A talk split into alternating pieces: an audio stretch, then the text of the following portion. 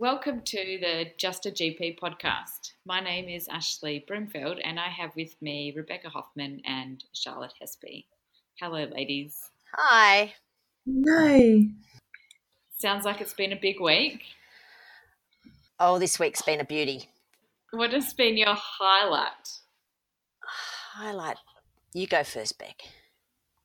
Um, so my highlight of the week is actually probably my husband's highlight, but I think it will be for me.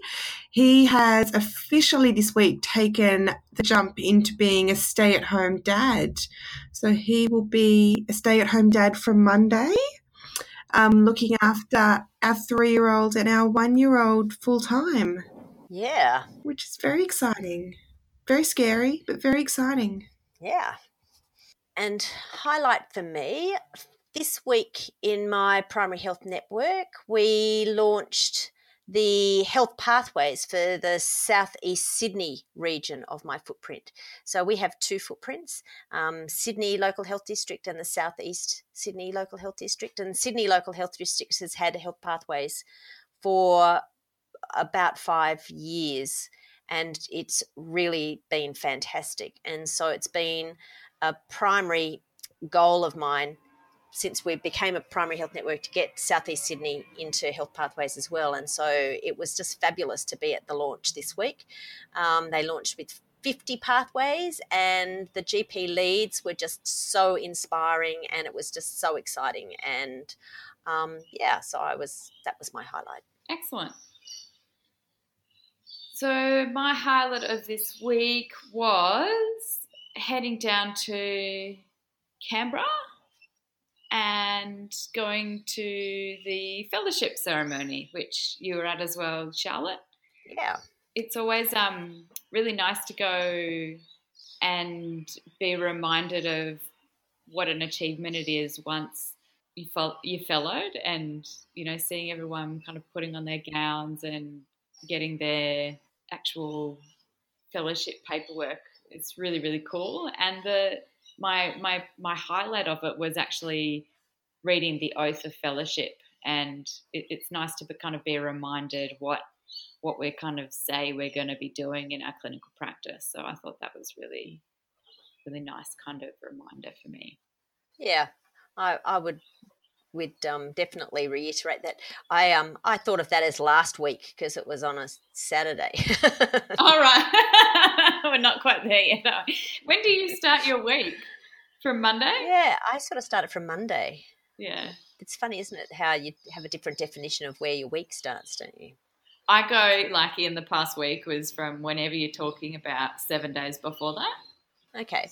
Well, that's that's probably a better definition than me, but yeah, it's only because I use calendars a lot, so you know, seven days in advance. yeah.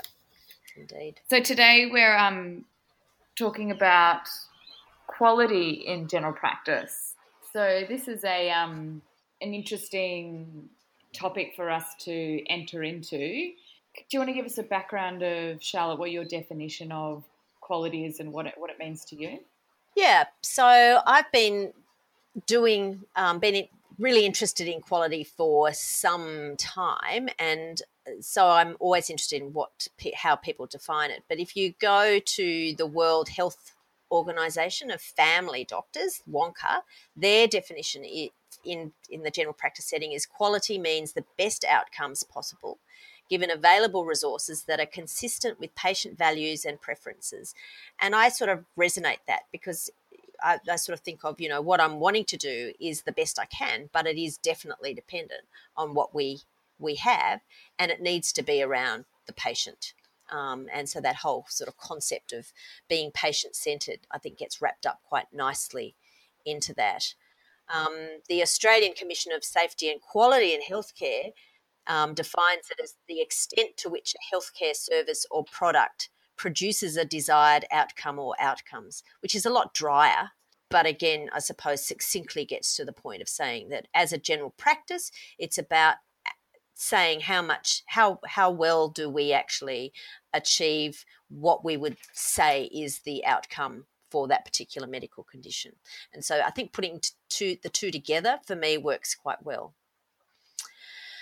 And if we sort of look at the quality sort of thing uh, in general practice, it's an increasing conversation, and we we're hearing this more and more because um, with our PIPs, our practice incentive payments, um, as of uh, well, they were supposed to be rolled out this this year in May, but next year in May, we're going to be losing for the practice owners anyway, the practice incentive payments that are around diabetes, cervical screening, and going to nursing homes and things, and they're instead wrapping it into this equality payment. And I think, therefore, it's really important that we start to have a really keen conversation and be engaged with what well what does that mean and what does that mean for us in practice and how do we do we already practice that? I mean, I would like to say that we already do, but uh, is it measurable? And, you know, are we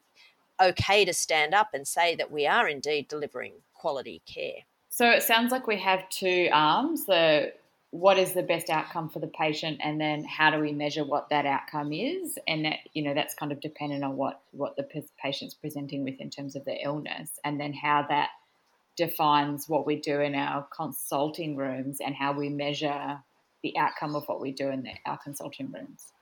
Yeah, yeah. I mean, I I certainly sort of the questions I ask is what what does in particular high quality look like in general practice, can and and can we measure it, and does it actually does that measure link to improving clinical outcomes? Because I think sometimes you know measures that are we're told we can measure don't actually maybe have a link to improving outcomes and then you know what, how does that link into what we're doing every day as a gp which is where the controversy begins and where people start to get nervous about how what we do is then linked to practice incentive payments and financial viability. So do you want to give us a a background of what your experience is in terms of what you see quality is and how that is different from perhaps what people might fear quality could be defined as? Well, uh, well, I don't know. I think it's more about sort of raising the questions of of what what we need to stand up for. Um, I mean, I'll start with a little bit of research. So, there's been t- sort of some research coming out of the United States about what quality looks like. And the first, the sort of most commonly spoken about one is research from San Francisco, led by a guy called Tom Bodenheimer. And the group there, what they did was they went and examined a large number of practices in their sort of uh, fairly large area of the United States that were deemed to be high performing primary care practices. Now, so they didn't actually say high quality, but they called them high performing. And they were looking at, well, what what are the sort of the key features of a high performing practice? And does that then help you understand what might also to relate to quality? And they came out with these 10 building blocks. And so if anyone's interested it's worth googling um, the 10 building blocks of high performing primary care practices and bodenheimer but but what's very interesting is that they sort of these four what they call foundational blocks. So one is um, about having engaged leadership. The next one is about having doing data driven improvement. I think we're gonna have to stop because my husband's just got home. Sorry about that. We just uh, I, am doing the ash thing now. I'll just go and let him know he needs to be quiet. Okay. Uh, so the second uh, foundational block is about data driven improvement. And this is where practices actually use the information that they've gotten from their patient records and the specific information about their patient population to actually drive doing better and actually sort of around the systems that they made, made developed. The third one is what they call empanelment. Now, we don't have empanelment in Australia at all. Empanelment sort of equates to what I call patient registration. So we've played with it a little bit. So the um, closing the gap scheme is certainly requires a patient to register um, with a practice, as did the diabetes program. but I'd say most people will recognize that that that a patient that they own is someone who identifies them as their GP and would come to them preferentially above going anywhere else. And so I think we we're much more limited than than practices where you do have this sort of more restrictive patient registration in terms of understanding our patients' needs because they do go all over the place. But with that limitation, we still can work with having a patient population. And then the fourth one is about actually operating practice that works as a team. So those four things are sort of seen as being the key things to being a high performing practice. And I won't go on to the other ones because I'll go back at that point because Claire Jackson um, and her t- research team got a large amount of funding from the government to look at quality um, in in general practice setting.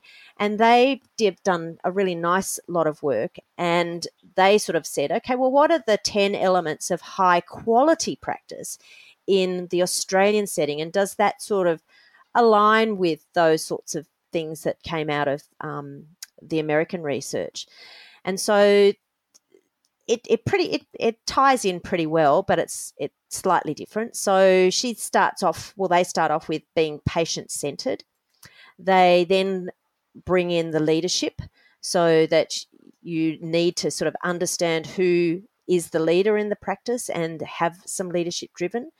That you need a, the practice to actually have a strong focus on the staff. So that's about listening to them, empowering them, giving them a voice. Having systems of clinical governance, having teams, working really well with communication, having a sort of a an actual system of education and training, um, having a process for actually doing improvement work, um, measuring the results that you actually have, and finally, actually having a system around information and IT. Now, it's really interesting because when you look at those 10 elements, they don't actually reflect back to what we were talking about. Well, what is quality? But what they do say is that you need those things in order to achieve the quality. So it's sort of, I think, sort of like that interesting balance. It's saying if we want to be a practice that can deliver high quality care, we need to go back and look at the way in which we function. What is our sort of, you know, are we actually patient centered? Do we have a really good leadership? Are we you know listening to everybody? Do we run as teams? Do we actually educate and upskill everybody? And do we actively um, work at improving what we're doing? And i think that certainly for me uh, sits well with then understanding how we can use those concepts in terms of then going forward in designing the systems around being able to deliver quality care either of you have anything you want to ask at that point? No. Okay. So to not sort of bore you with even more, the 10 building blocks for from um, Bodenheimers, again, were pretty similar to then that the the other ones, apart from those um, foundation ones, because again, it was about patient team partnership, population health management. And again, I think that's one of the things that for me was an aha moment because when I first really worked as a GP, I I took great pride in feeling like that I did good patient centered care, but I never knew that I could do even better if I actually took a bigger picture look. So that in not just looking at what I was doing at the patient to you know doctor to patient level, but actually sit back and start looking at okay, so, who comes to this practice? What conditions do they have? How do we manage those things? Do we have a system for preventive healthcare? And that's that big population management block that I know still for a lot of practices isn't a focus because for very good reason as GPs most of the time we're taken up with doing that patient care that's face to face it's the real clinical work and we don't actually have time to draw breath to even think about what the bigger picture might look like.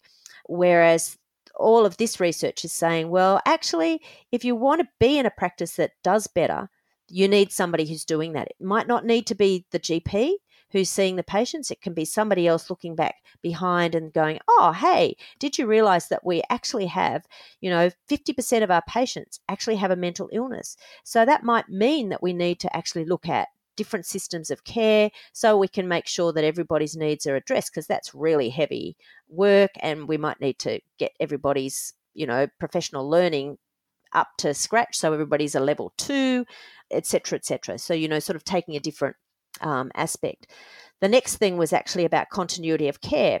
And again this is a, a that, sort of two-edged dilemma thing in, in the Australian setting where we don't have the empanelment patient registration but we do recognise strongly that continuity of care is aligned with better health outcomes.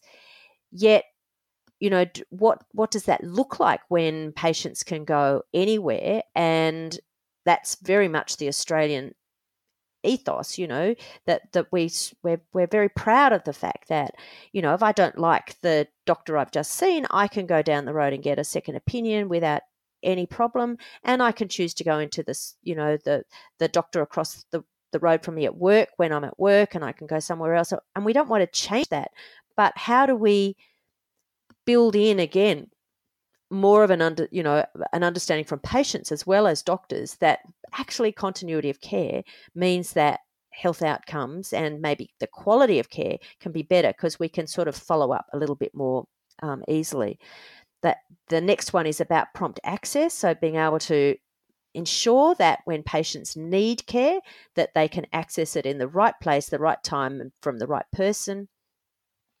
And then the final two are about comprehensiveness of the care that we actually provide in the practice so that it's a you know as a GP again we take pride in the fact that we can do everything and so it's about making sure that we we cover that off. Whether we do it or we get someone else to do it but we make sure it's it's done. We're holistic totally all of patient care and future proofing is the is that final last block which is being able to say okay how can i make sure that i'm actually taking into account what's changing the environment out there? So for us as australian gps it's about going okay there's these conversations about being paid in different ways. We're being told that there is no more coming to Medicare. And if so, if there's no more coming to Medicare, what does that mean? Does that mean they're going to change the way we're paid? If they're going to change the way we're paid, do I want that to happen? If I, you know, do or I don't I? I mean, you know, isn't the fee for service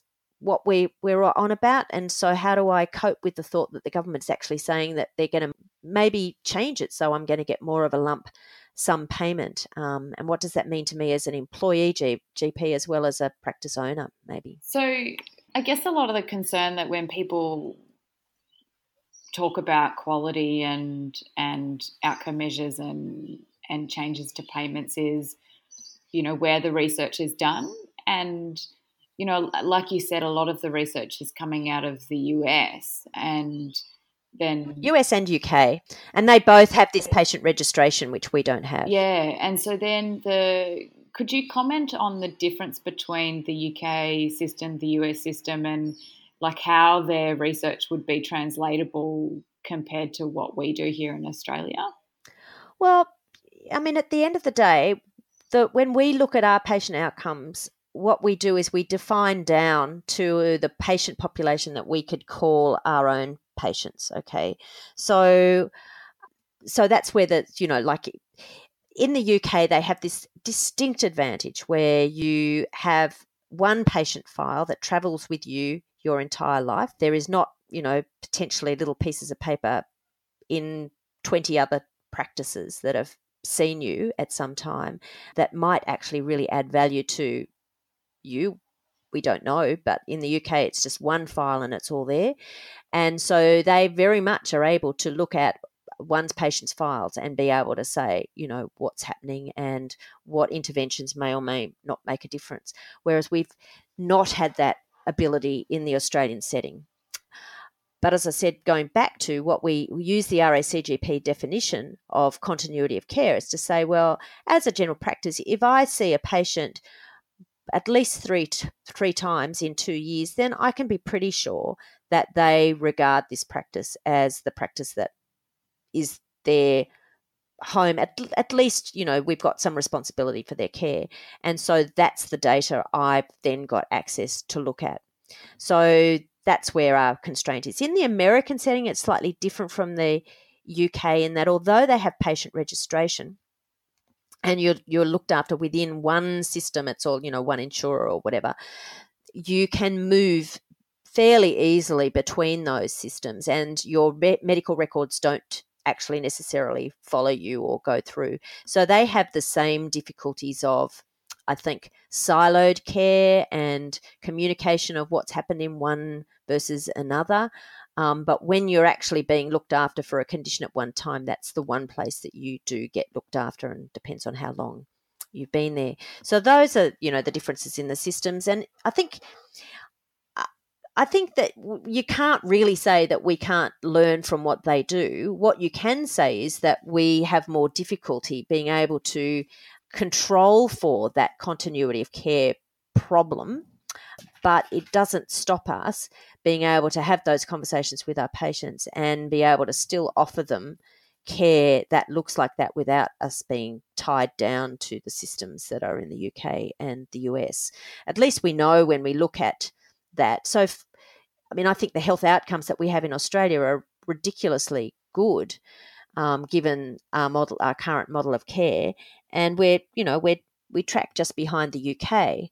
And interestingly, you know, doctors would prefer to work in the Australian system any day than they would with the UK. So again, it's about balancing. Well, you know, what are the wins? What are the disadvantages, etc but I, you know, it's like anything. I don't think you can throw the baby out with the bathwater just because they have a slightly different model of care. Mm.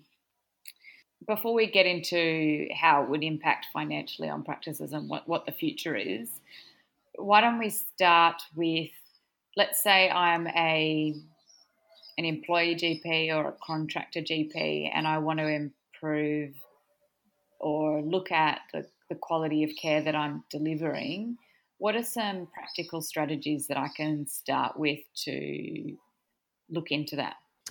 Well, that's going to very much depend upon the software that you're using and whether your practice has some tools to be able to do those sorts of reporting for you.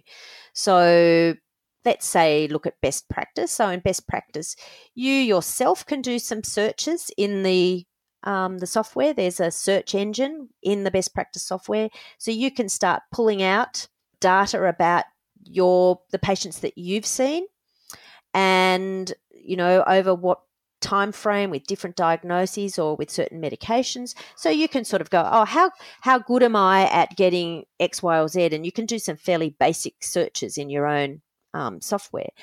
But that can be fairly onerous and take a bit of time. So it's really good if the practice that you're working in has actually got some of the the bigger, more powerful data extraction tools operating, so that they can generate the questions and give you a bit more understanding. So, for instance, there's one called PenCat, and PenCat pulls out all of the information about the practice, and then once you've done pulled out a sort of a um, snapshot, you can then interrogate it. So, for instance, I can do a download, and then I can pull out and find out exactly how many patients that the, my practice is actually seeing and who they regard as being active. We have two lots of active in when we start looking at the interrogating of the, the data. One is anyone who's been in the practice for the last three years, because you know there's a lot of women in particular who might come every two to three years to have their pap smear, but don't have to come any other time. So you don't want to miss out on them. More go down to the RACGP definition. So I have two numbers. So we have effectively 10,000 patients on our database who are active, and then we've got just under 7,000 who are active according to the RACGP. And then with that, I can see how many are men, how many are uh, women. I can have a look and see how many are Aboriginal and Torres Strait Islanders or been identified, I can actually start looking at what I call the sort of the quality data metrics. And this is the bit that starts getting sort of, you know, people a little bit tetchy about it because if you call them quality metrics, you know, is that what we're going to be measured against or what does it mean? But the quality metrics are so, for instance, of my active patients, how many of them have had a blood pressure done in the last 12 months? How many of them have been weighed, had a waist circumference, um, had a height? How many of them have an allergy, you know, either not known or recorded against their name? Have they had their ethnicity identified? Have you know all of those sorts of things? So you can sort of have a little snapshot picture and say, how good are we as a practice of identifying that? And so you could say, do a little report that says, okay, at the moment, 30% of the patients in your practice don't have a smoking history. 35 don't have an alcohol. You've got only 4% of the patients in your practice that have had a waist circumference measured so you can start to sort of go, oh, okay, there's things that we can easily do better. And by doing those things, we might actually get a better understanding about the patient. So for me, as an individual, and this is where it gets to as a you know an employee, I use a little tool called um, Doctor's Control Panel, which, as I see a patient, pulls out a whole lot of those same metrics and does a green, orange, red traffic light and tells me that it's been more than 12 months since I asked them about their smoking, for instance. And so every patient that I see, I have this little reminder about, oh, that's right, I just need to make sure that your file is up to date. Just to be sure, are you still not smoking or have you started smoking again? Are you still drinking, you know, twice a week? Blah, blah, you know, so, and has anything changed in your family history? And it's interesting because before I started doing that, there was this sort of I don't know, I if the if the data field field was filled, there was sort of a sense, oh well, I've asked that question and I don't need to go there again. But once I've started asking it really regularly, it's amazing how often things change. You know, the family history's changed because mum or dad has just died, or some the sister has developed breast cancer, and you start then bringing out a picture of things that we need to start identifying as a risk for this particular patient. And or you know they've started smoking again and i had no idea. Um, or they're actually got a risky um, alcohol drinking pattern that again if i hadn't asked at that point in time because i was just updating the file i would would have missed completely because it wasn't part of the conversation and correct me if I'm wrong, but I use um, medical director, not best practice. But those items only work if they're actually written in the right places. They don't work for free text. So if you're doing a blood pressure, you actually need to put it in the blood pressure section. It won't pick up if you've done a blood pressure and just free texted it into your notes. Thank you, Bek. Absolutely perfect point at this point in time. Yes, none of that data matters if you don't put it into the right place. Okay, so there's no, even if you have taken a beautiful history that, have, that records all of that, but it's free text into the history notation, and you haven't put it into any of those allocated data spots, you, it will never be able to be searched for and found. So it needs to be put in the right spot at the right each time, so that then you can go and get a record and pull it out. And I guess that's where it starts to become or seen as a barrier for a lot of clinicians where a patient will come in and you know they might um, their presenting issue might be that they are disclosing you know a sexual assault or domestic violence or um, something which requires a lot of attention and care and you know that whole time will be taken up with the patient itself and there's all this other stuff in the background that they know that they should be doing yet don't necessarily have the time to do. Yeah but that's when it's it's it's that whole thing about patient centered care isn't it? It's like yeah. in that particular context then obviously it's not okay. Having said that there's certainly going to be certain questions that you should be asking that are really relevant to that scenario but you don't need to take their blood pressure you know unless they've disclosed that they've taken some drugs or something like that. I mean you you you need to tailor it. But it's it's about the thing that there's usually opportunities for a lot of other consultations where you can just tidy it up yes. and put it in. And the more you do that it i mean it doesn't have to happen every consultation eh, but the better you do it the richer the file and the better picture you've got and certainly handing over you know we're a teaching practice and so for the registrars it's so much easier to open up a file and have that really full sort of photograph, so to speak, of the patient. You know, seeing what their blood pressures are like, what their weights are, um, what their family history is. And so they can ask a patient in from the waiting room already having a bit of a feel for, you know, what, what their sort of health profile is, so to speak.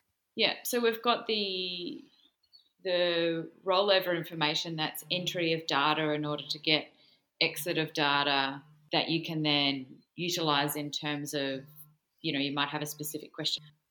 I had to do a clinical audit for my level two training, uh, focused psychological skills training. It was really interesting because one of the audit points was how many of my depressed patients did I prescribe SSRIs for, or for the people that I prescribed SSRIs for, how many did I document their alcohol intake? And that was a really useful tool for me because now what I've done is I've added to my autofills for mental health care plan reviews, checking their drug and alcohol intake. And the so that can be a really useful way of kind of putting things into place so that it makes your job easier over time. Yep. And I guess when I hear you talk about, you know, starting up PenCat, finding something new, it can seem really overwhelming. But a, a really nice way to start is to have a framework or develop a framework about who your patients are and what kind of problems that they are presenting with and start with those ones. And then perhaps as a practice or a clinician looking at what, what you would like to do in those consultations and, and auditing that, then creating ways that you can make it easy for yourself to do. Absolutely. And it needs to be little things. You know, it's the, the the bigger the problem, then the less likely you are to you, you just to get completely overwhelmed. And one of the big things about quality improvement work is it's about you know having a bigger goal. So, like you might have a big goal of saying, I want to actually you know make a difference about identifying high risk cardiovascular disease patients and actually implementing the, the sort of the recommended treatment protocols for them okay? So that's your big picture.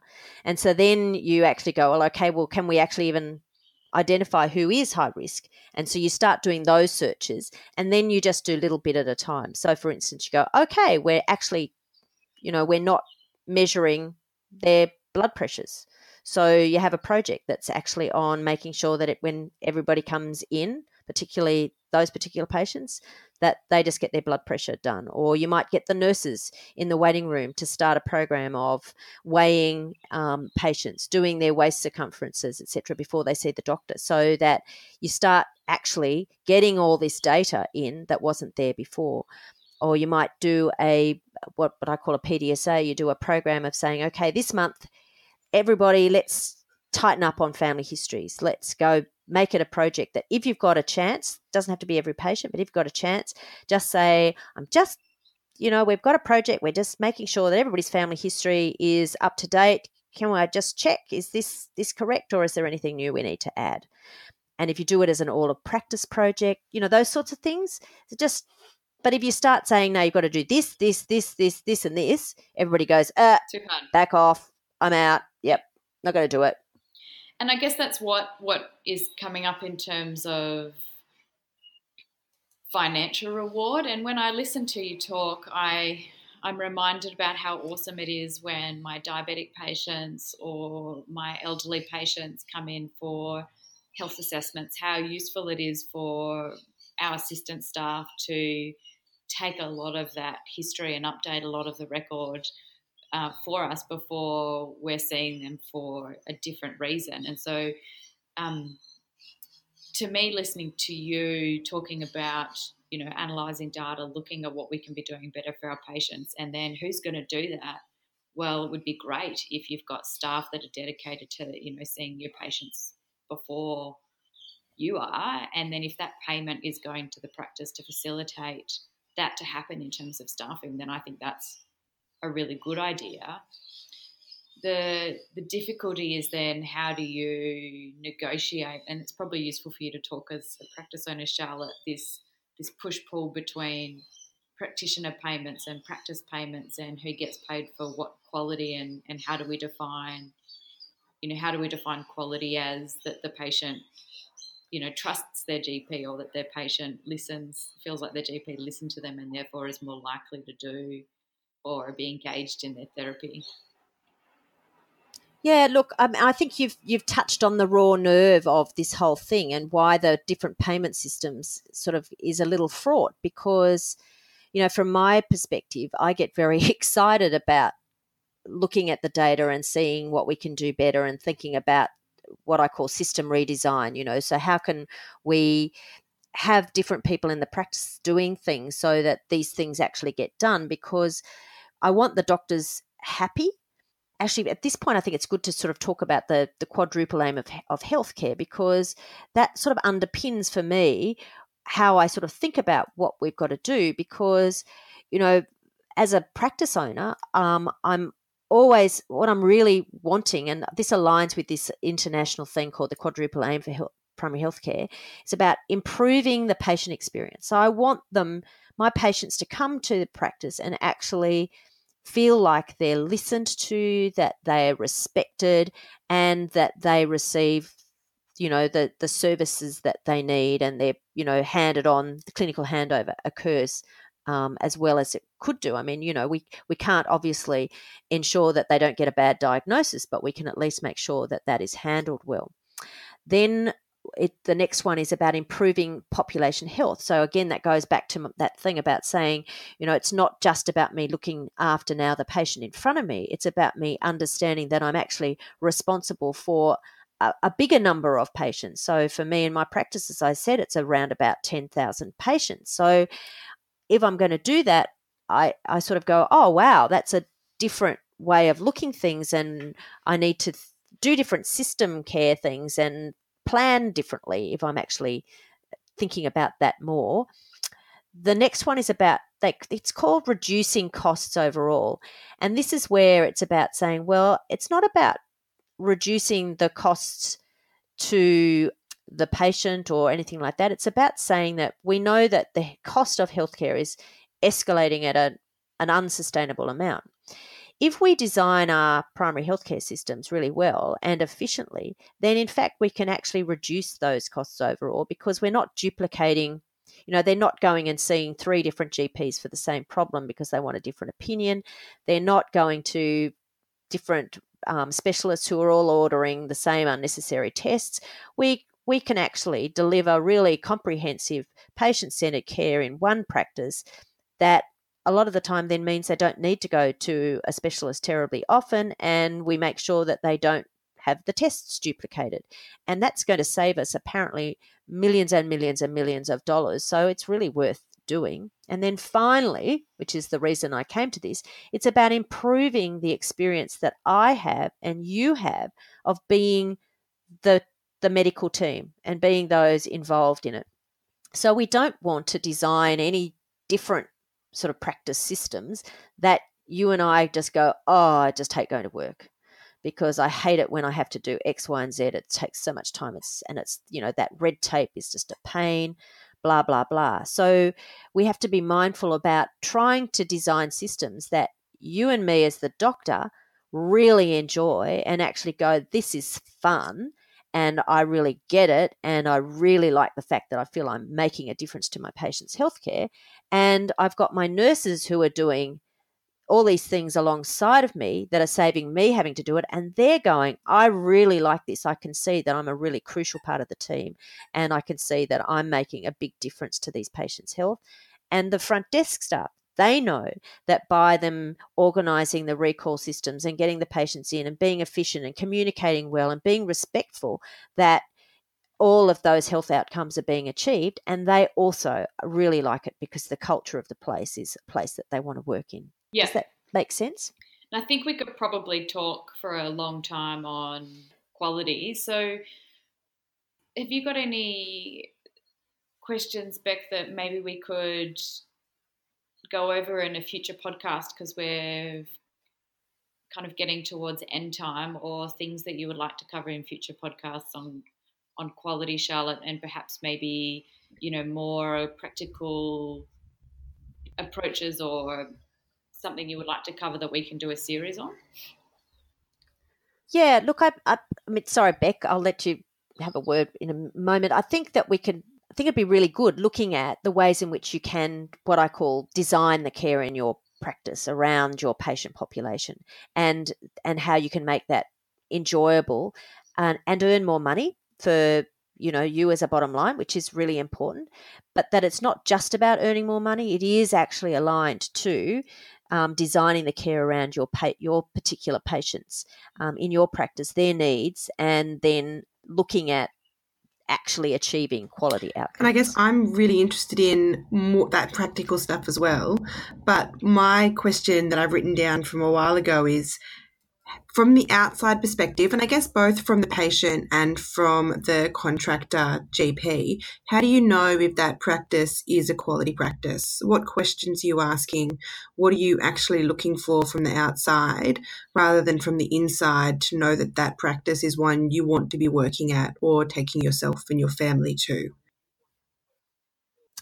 Oh, that that'd be good. I think that'd be a really nice a separate one because we can look at because there's these measures now that are being used quite a lot and New South Wales Health is rolling out in particular the, called patient related outcome measures and so I think some of that then I think talks about what that might look like and then there's also the patient evaluation measures. So you've got both the patient outcomes and the patient evaluations. And I think when we look at both of those, some of that very much relates into what um, the high quality practices will have high, generally speaking, higher measures on those scores. Excellent. So why don't we arrange for the next series of quality and general practice to be going over practical strategies to design or improve the care of the patients for the practitioner and then the one after that we could do the one the quality one after that we could do is looking at the patient experience and how does someone from the outside not inside the practice know if it's a quality practice. And perhaps we could get some some guests on to talk about those things with us as well. Yeah. sounds like a great idea. Cool. So should we talk about our resource of the week I'll jump in because I have a recent one from this week, which is a registrar resource, but I think it's actually very valuable for anybody who is in a training practice. And that was the um, KFP public exam report for this term's exam was released this week. And they're fairly new, they've only been around for the last few years. But what they are is they are on the RACGP website and they go through um, either for the AKT a summary of the questions or for the KFP through each of the questions with essentially um, first of all what the pass mark was, um, what percentage of people sitting passed, and a few other similar questions along the lines of who sat the pre exam and passed, um, how many attempts have taken for people to pass. Um, but for the question base, you get an idea of what the STEM was, so what the topics were that were asked, and what the expectations of the registrar to know um, what they were asked to do, which is actually a really nice way for the registrars to be able to benchmark what their knowledge levels should be and also be aware of what types of questions are being asked that previously to i think it was 2016 this wasn't able to be done so it's a nice, good new initiative from the RACGP and one that I found registrars really enjoy. Great. I'll I'll share the one that I actually talked about during the um, the chat, which is the Doctors Control Panel. Did you talk about that resource last week? I could do Topbar if um, we need another one. Yes, do because uh, when I spoke to my practice manager about Doctors Control Panel, she investigated it and it needed a subscription whereas we already had access to Topbar through our PenCat subscription. So, Top Bar is a really great tool. As you've um, mentioned, it's actually linked to having PenCat. So, if your practice has got PenCat, then you generally can um, have a subscription as part of that to Topbar each doctor needs to have a separate login and it is a sort of what I call a point of care decision making tool. So it's something that you use each day as you're seeing patients. It's really great for the front desk staff and the nurses as well, though, because it's sort of got a, an aspect of it that um, highlights data that's missing from each of the individual patients. So the nurse can have a look in the waiting room and see that there's a you know a number of patients that might benefit from being called in while they're waiting to see the doctor to sort of have extra bits of information added to their record or um, you know blood pressures or urines collected that sort of thing. But for me as a doctor what i really like is one of the tools on it which is called health tracker and that's a cardiovascular risk assessment tool. And it's great because it's really very visual. It's got a dial in sort of tool so you can show the difference in doing certain things in that sort of consultation. So if we manage your blood pressure better, let's see how your cardiovascular risk falls. Um, if you stop smoking, let's see the difference. If you lose some weight, those sorts of things, as well as having some extra tools about diet and lifestyle. So from my perspective, that whole sort of aspect of adding value to the conversation about managing risk, it's a really great tool. My resource of the week is the handbook of non drug interventions. I came upon the HANDI section, which is available on the RACGP website, and tip for registrars sitting exams. It would be a really useful place to look because it's got lots of evidence based non drug interventions on there. I recently found it this week because I was teaching the registrars on rational prescribing and deprescribing. And we got onto the subject of benzodiazepines and sleep. And so I was able to show them the wealth of evidence for non drug interventions on improving sleep in adults. And that I really noticed that the HANDI section of that website has gone gangbusters and there's so many resources there that I'm yet to kind of have a look into and see if I can incorporate more in my clinical practice. Hmm. Okay, sounds like something that's coming my way too. Thank you. Mm. Sorry, I didn't know if you could hear, but Sam was um he was unpacking the fridge. As you do. I don't know if you could hear it in the background. yeah. Excellent. Well, I'll let you guys go. It's 5.30 on a Friday. And we'll catch up again next time.